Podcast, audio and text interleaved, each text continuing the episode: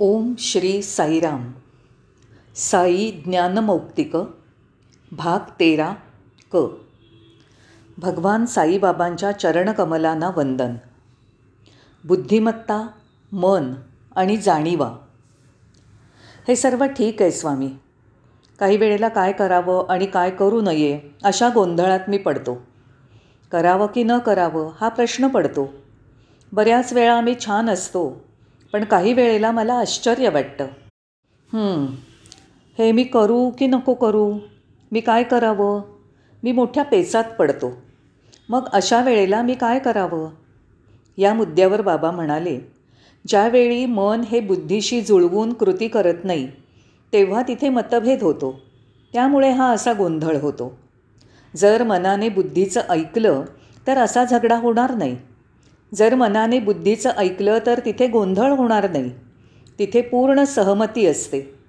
जेव्हा मन बुद्धीच्या म्हणण्यानुसार वागतं तेव्हा त्यांच्यात पूर्ण एकमत असतं. कारण बुद्धी म्हणेल तोच शेवटचा निर्णय असतो. बुद्धीने काहीही निर्णय घेतला तरी तो तुमच्या फायद्याचाच असतो. पण मन बुद्धीचं ऐकणार नाही कारण मन हे लहरी असतं. त्याच्या स्वतःच्या अशा कल्पना वागण्याच्या तऱ्हा असतात. म्हणून जेव्हा मन आणि बुद्धी यांच्यात एकमत होत नाही तेव्हा असा गोंधळ होतो.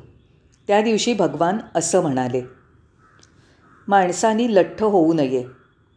बोलता बोलता स्वामी मागे वळले आणि त्यांचं लक्ष एका खूपच वजन वाढलेल्या माणसाकडे गेलं. आम्हा चार जणांना एकत्रित केलं असतं तरी मला नाही वाटत की आम्ही त्याच्या आकाराचे झालो असतो. तो माणूस त्याच्या जागेवर बसण्यासाठी व्हरांड्यात आला. स्वामींनी पाहिलं. ते पहा त्याच्याकडे पहा तो कसा आहे ते पहा. त्याचं पोट प्रश्नचिन्हाच्या आकारासारखं दिसतं आहे हा ते बघा तुमचं वजन वाजवीपेक्षा जास्त नसावं. तुम्ही लठ्ठ नसावं. कारण जर तुमचं वजन इतकं जास्त असेल तर तुमच्या हृदयावर त्याचा परिणाम होऊ शकतो. म्हणून तुम्ही तुमच्या शरीरावर नियंत्रण ठेवलं पाहिजे. आणि नंतर भगवान म्हणाले चालत असताना तुम्ही श्वास घेताना धाप लागायला नको. चालताना श्वास घेता घेता तुम्ही धापा टाकायला सुरुवात झाली तर समजावं की हृदयविकाराची सुरुवात झाली आहे. म्हणून स्वामी म्हणाले तुमच्या खाण्याच्या सवयींबद्दल काळजी घ्या. घाई काळजी आणि तेलकट पदार्थ. घाई? आपण कायम घाईत असतो. काळजी? आपण कायम काळजीत असतो आणि कॅन्टीनमध्ये तेलकट पदार्थ खात असतो. ते सर्व हृदयाच्या तक्रारींसाठी जबाबदार असतात असं भगवान म्हणाले. काळजी कशी करू नये? स्वामी कृपया मला माफ करा. माझ्याबद्दल सहानुभूती दाखवा. मला एक शंका आहे भगवान. काय आहे तुझी शंका? तुम्ही म्हणता की मी काळजी करू नये पण मी चिंता कशी करू नको? कशी नको? आम्ही सर्व विवाहित माणसं आहोत. आम्हाला बायका मुलं आहेत. माझ्या काळजीचं कारण तीच आहेत. आणि तिच्या काळजीचं कारण मी आहे. आणि मुलं ही आमच्या दोघांच्याही काळजीचं कारण आहेत. आम्ही त्यांच्या चिंतेचं कारण आहे म्हणजे जवळचा माणूस हा प्रत्येकाच्या काळजीचं कारण असतं.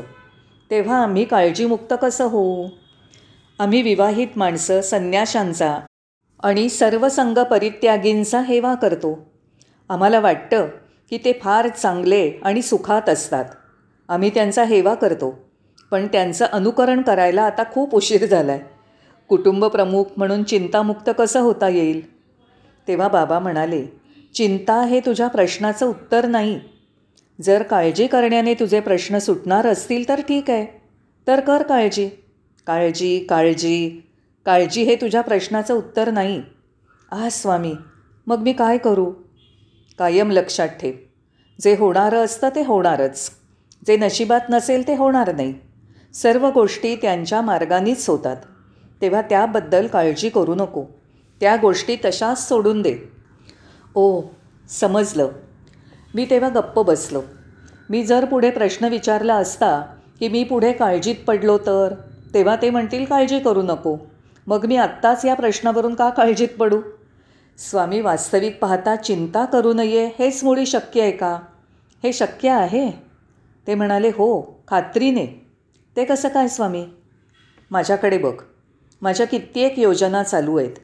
माझ्यावर कितीतरी जबाबदाऱ्या आहेत पण मी कधीच काळजी करत नाही. मग मी म्हणालो स्वामी तुम्ही काळजी करत नाही कारण तुम्ही परमेश्वर आहात. असं मी म्हणालो. नोरू मुस्को गप्प रहा ते म्हणाले.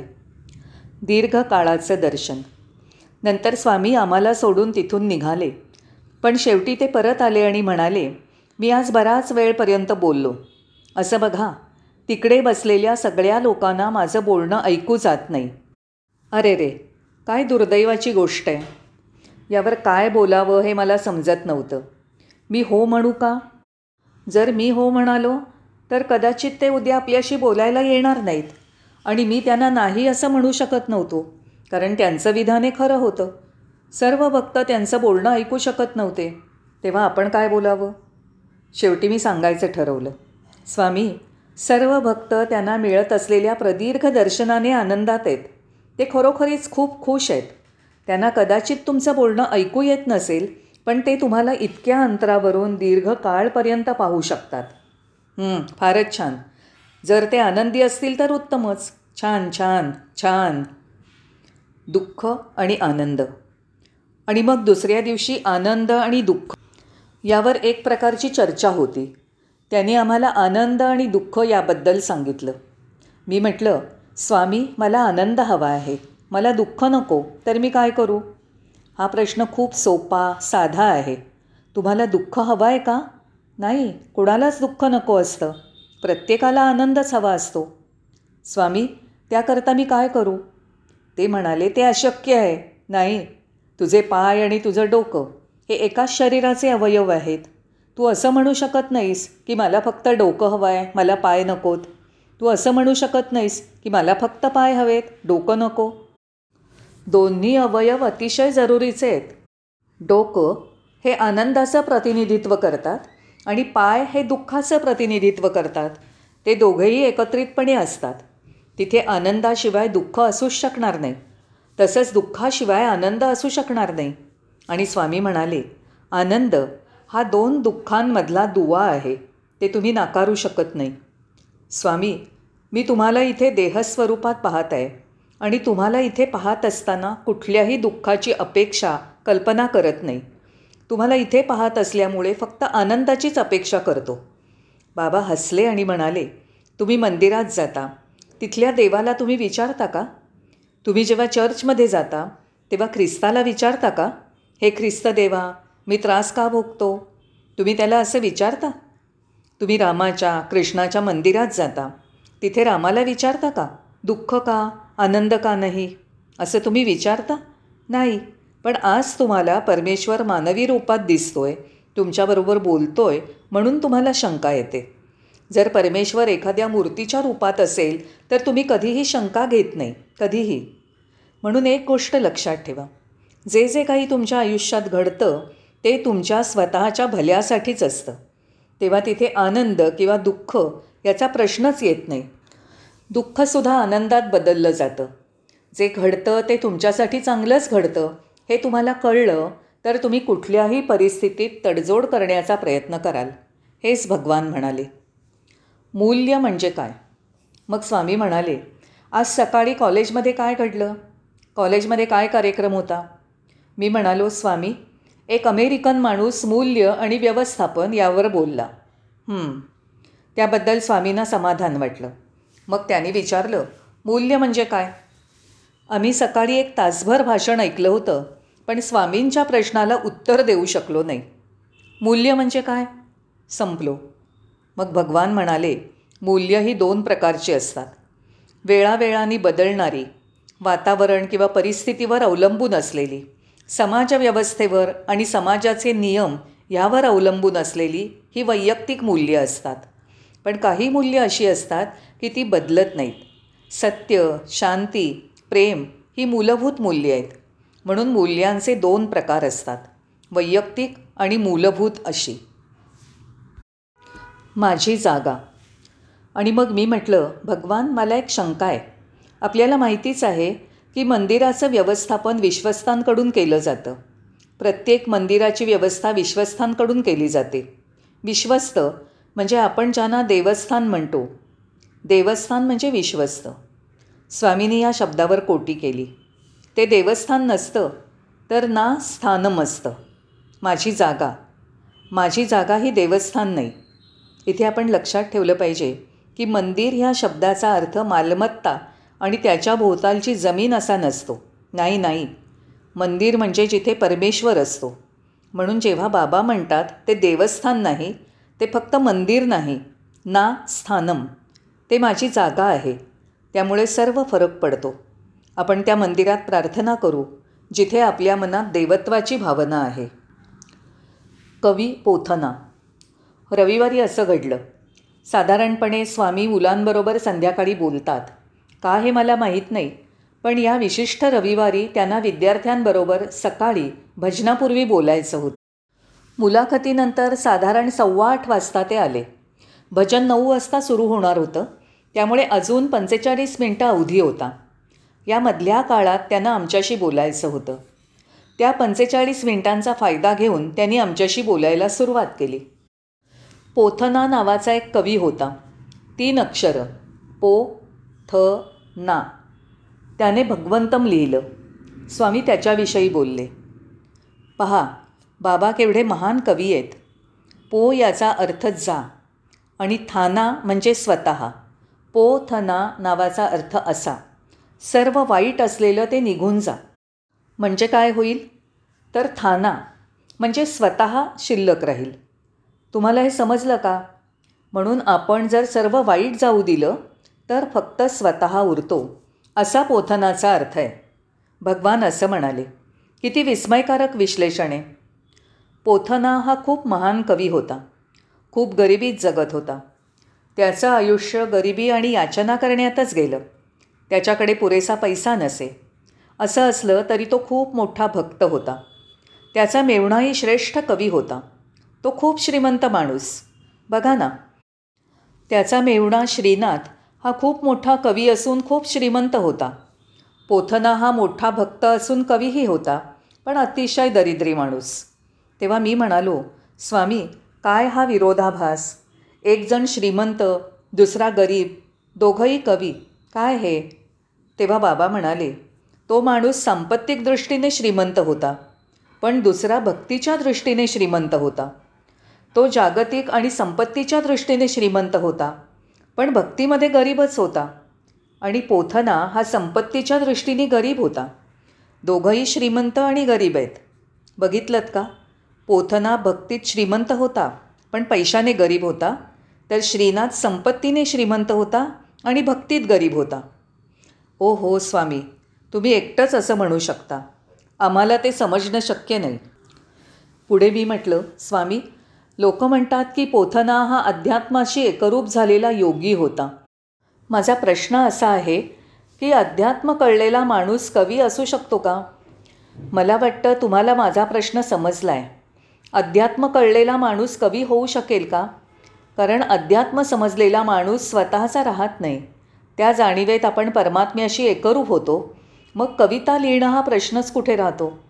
तेव्हा भगवान म्हणाले नाही फक्त आकलनामुळे माणूस कोणचीही गोष्ट समजून उमजून करू शकतो. पोथनाला आत्मज्ञान झालेलं होतं. त्याचं काव्य हे भक्तीने ओतप्रोत भरलेलं होतं.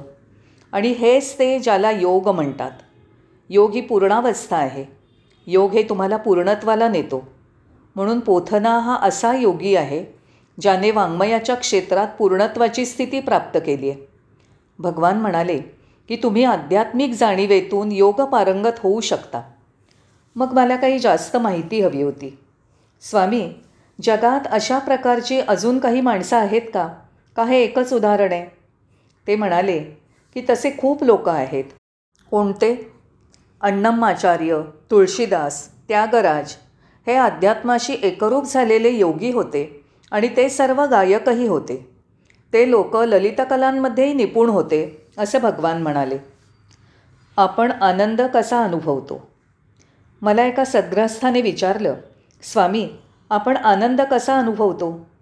खूप चांगला प्रश्न. स्वामी म्हणाले तुम्ही जाणीवांमधून आनंद अनुभवू शकणार नाही. मनाने आनंदाचा अनुभव घेता येणं अशक्य आहे. आनंद हा अनुभव नाही तो उपभोक्ता असतो. कृपा करून इकडे लक्ष द्या. आनंद हा उपभोक्ता असतो. आनंद हा अनुभव नसतो. ओ स्वामी उपभोक्ता कोण? आणि अनुभव घेणं म्हणजे काय? ते म्हणाले तुम्ही आता जाग येण्याच्या स्थितीत आहात. तुम्ही स्वप्नावस्थेत असता. तुम्ही गाढ निद्रेत असता. तुम्ही तिथे असता आणि ते तुम्ही हाच आनंद असतो. केवळ जागं होण्याची असण्याची स्थिती किंवा स्वप्नावस्था किंवा गाढ झोपही नसते. म्हणून भगवान म्हणाले अनुभव घेणारा जाणीवांच्या या तीनही स्थितीतले खरेखुरे तुम्ही म्हणजे आत्मा हाच आनंद असतो. आणि फक्त अनुभव हा आनंद नसतो. आश्चर्य स्वामी आश्चर्य आहे. आता मी समजलो. हे ठीक आहे. तो कोणत्या स्वरूपात असतो?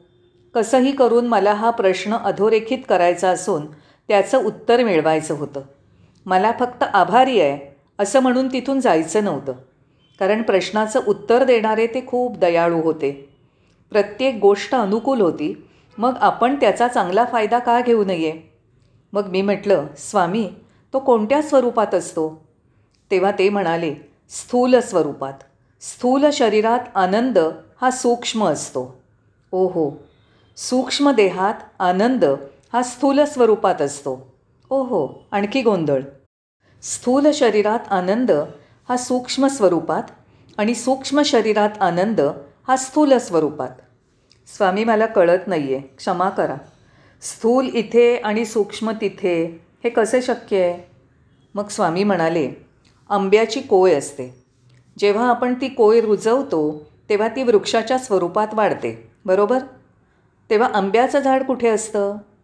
झाड हे बीजात म्हणजे त्या कोयीतच असतं. म्हणजे बीज हे सूक्ष्म आहे आणि वृक्ष हे स्थूल आहे. तेव्हा बीज हे स्थूल स्वरूपात असून सूक्ष्म वृक्ष हा त्यात सामावलेला असतो. तुला समजलं का? इथे वृक्ष हा बीजातच असून ते बीज वृक्ष म्हणून बाहेर येतं. आता स्पष्ट झालं का? ओ आत्ता मला समजलं. आणि आंब्याच्या झाडाला फळं येतील त्याच्या आतमध्ये बीज असतील. स्थूल स्वरूपातील वृक्षामध्ये सूक्ष्म बीज असतं. आणि सूक्ष्म बीजामध्ये स्थूल वृक्ष असतो. म्हणजेच आनंद हा सूक्ष्म स्वरूपात स्थूल देहात असतो आणि तो स्थूल स्वरूपात सूक्ष्म देहात आहे. आता मला समजल्यासारखं वाटतं आहे आता ते माझ्या डोक्यात येतं आहे आता समजलं आहे